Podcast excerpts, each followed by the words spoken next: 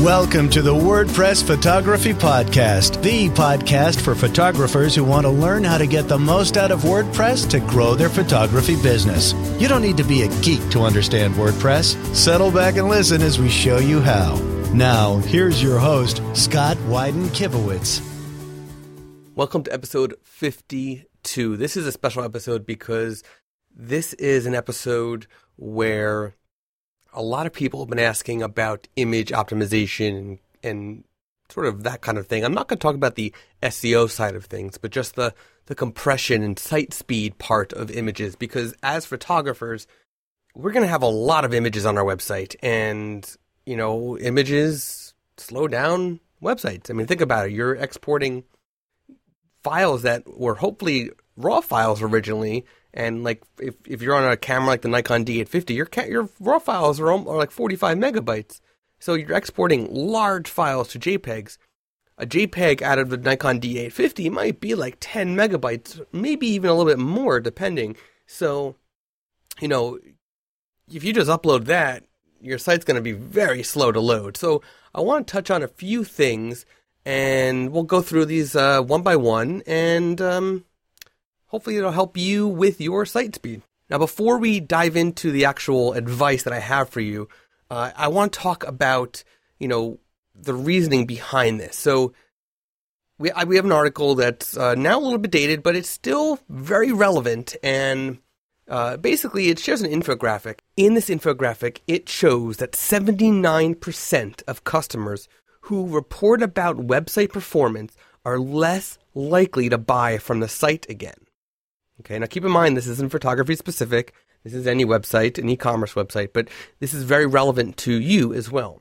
64% of mobile phone users expect pages to load within 4 seconds. Okay? 47% of people expect websites to load on on desktops within 2 seconds. Okay? Now keep in mind again that uh, 2 seconds versus 4 seconds, right? 2 seconds on desktop, 4 seconds on mobile. Because people expect things to load slower on mobile, especially if they're not on Wi-Fi. So, you know, you've got to, they're, they're going to expect it to load, you know, uh, a, a little bit slower, but not too much slower, right? Even though it might actually load a lot slower. So, you really want to fine tune it so that your mobile speed is up, uh, especially as more than 50% of your, of your traffic is going to start coming from mobile as the time goes by. Okay. Now, if your photography business is hypothetical, if your photography business made $100,000 a day, which obviously that won't happen, but if it did, then a one second improvement in site speed brings about $7,000 in revenue daily. Okay? Think about that. And one second delay in page load time means 11% loss in page views. Okay? And one second delay means 7% reduction in conversions. So the slower your site is, the higher the bounce rate, or the rate people visit and leave without performing any actions. So site speed matters, right? Site speed matters. I'm going to link to that infographic in the show notes so you can see it. Uh, I highly recommend checking it out. Again, it's not photographer specific, but a lot of it, or most of it, relates, and um, you should really take these things into consideration. So how do you address some of these? Well, the first thing is you want to make sure you fine tune how your images are uploaded or displayed on the front end. So a lot of people ask us at Imagely, what image size should I upload at? And here's our recommendation. And we have an article on this as well, and I'll link to this in the show notes. But shared hosting should be uploaded at a max, a max of 1000 pixels at the longest edge, right? Now, that is because you're on a shared host. Shared hosts are slower by nature. You're sharing the server with hundreds of customers and thousands of websites. So, if your site's loading slow, others on the server will load slow. If others are loading slow, yours will be loading slow, and so on. So 1000 pixels, the longest length max, if you're on something like Bluehost or GoDaddy's shared hosting platform. If you're on a cloud hosting platform, I'd go to about 15, uh, 1400 pixels at the longest length. If you're on a virtual private server or a VPS for short, then 1600 pixels is the longest length. And if you're on a dedicated host, 2200 pixels at the longest length. Okay. Now I recommend for those on good hosts, now those are keep in mind those are general upload sizes that I, that we're recommending. But I personally recommend that for those who are on good hosts, not shared servers, basically anything but shared servers, to upload or display at 2048 pixels, which is the ideal size for a tablet. That way, when the image is large and viewed on a tablet, it can fill the screen beautifully and look nice and sharp. But you need to make sure that whatever you're using to display your images, gallery plugin, your theme, whatever it is that's controlling this, that it's displaying smaller image sizes as needed. Okay? NextGen Pro will do this if you have resize on upload and backup originals turned on. Right? This is what it does. It, it, it sort of will shrink down the images and do the retina display based on the device. Okay. Now, here's what I do for portfolios and other galleries on my own website on scottwyden.com. Upload a full size image. Okay. Now, like I mentioned way in the beginning of this episode, the Nikon D850 will produce a large JPEG. I will still upload that large JPEG okay? Because what NextGen Gallery is set to do on my site is to resize every image to 2048 pixels. Then NextGen Pro will display the image based on the type of screen, like if it's Retina, and content area of your theme, depending on the gallery type that you have set. If you're if you're um, if you're using a mosaic gallery, then it's going to display thumbnails. If you're using a slideshow gallery, it's going to display it based on the content area. Um, but it's going to dynamically resize the images for display purposes to be smaller and faster. But really, when you click on the image to view it large, it's going to pull up the large 2048 pixel in the Pro Lightbox. Next, NextGen Pro will sell prints and digital downloads based on the original backup. Okay, I mentioned that I have backup original turned on. NextGen Pro will actually, NextGen Gallery will create the backup, and NextGen Pro will use that backup for the e-commerce part of the website. Now, this is the best of both worlds quality for e commerce and quality for speed of viewing. Okay. Now, if you want to view the image size recommendations, I will link to that again in the show notes. So you got another uh, thing that you can look at. All right. Uh, the next is um, talking about compression. Now, oh boy, I, I've done a lot on compression, a whole lot of compression, as you'll find out. I use, I'm a big fan of JPEG Mini Pro. Big fan of it.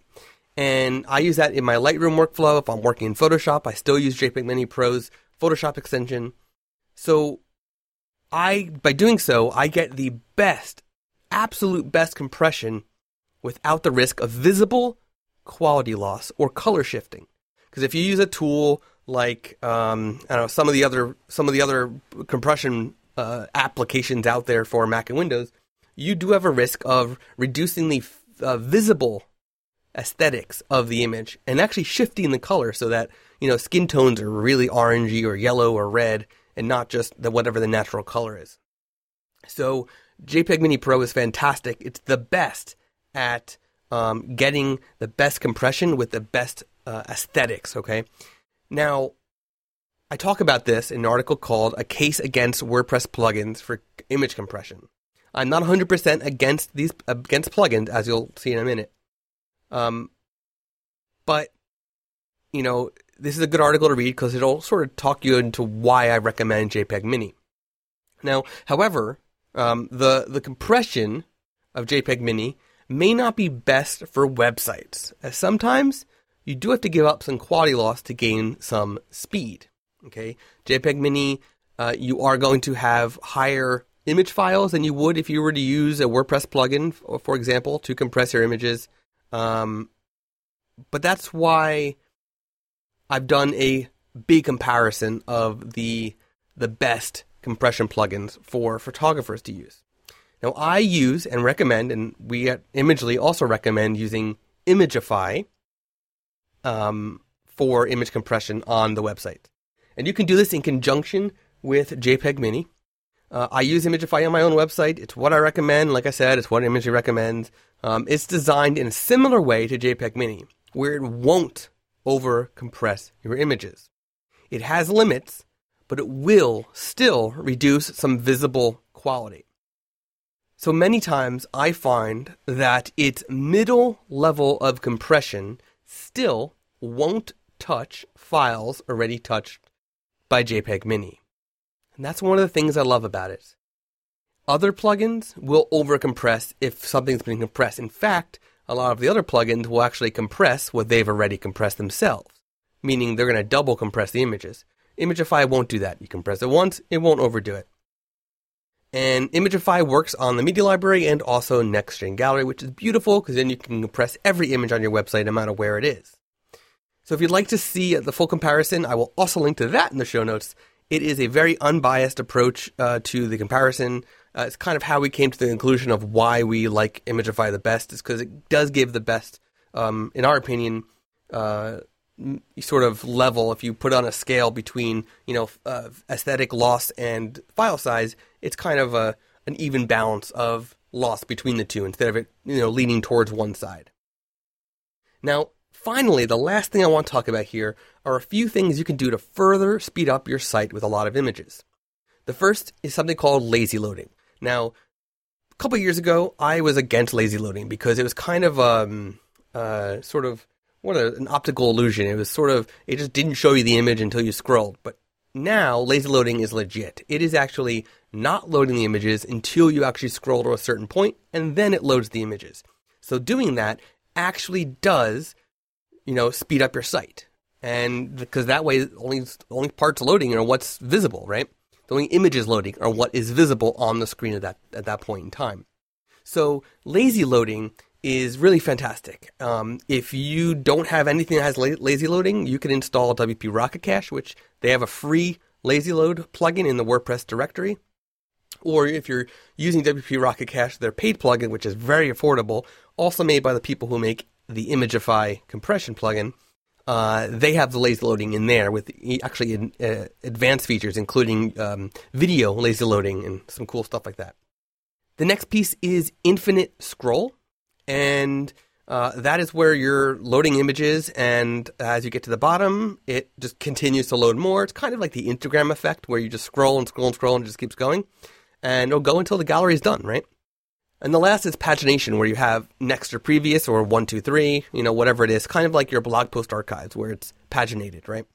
And the beautiful thing about Next-Gen Gallery Next-Gen Pro is it actually offers all three of those lazy loading, infinite scroll, and pagination depending on which gallery type you pick, you'll have an option of either pagination, infinite scroll, or lazy loading, or a combination of them. For example, the Pro Mosaic gallery, the most popular gallery display type in NextGen Pro, uh, actually has inf- a lazy loading with infinite scroll.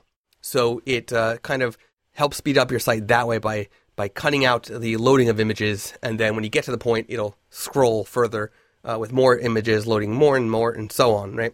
So it's kind of the best of uh, multiple worlds there by having it. So that is what I really want to talk to you about today is image optimization. There's so much into it. Of course, I could go into the SEO side of things, but I'm not going to. Um, if you want to know about the SEO side of things of image optimization, go to imagely.com slash SEO and you can opt in to a freebie that talks all about image uh, image SEO. But otherwise, I will link to everything I just mentioned in the show notes. Um, let me just make sure I note down. I just mentioned the the image SEO. Uh, it's kind of funny. I didn't think about this in my original notes.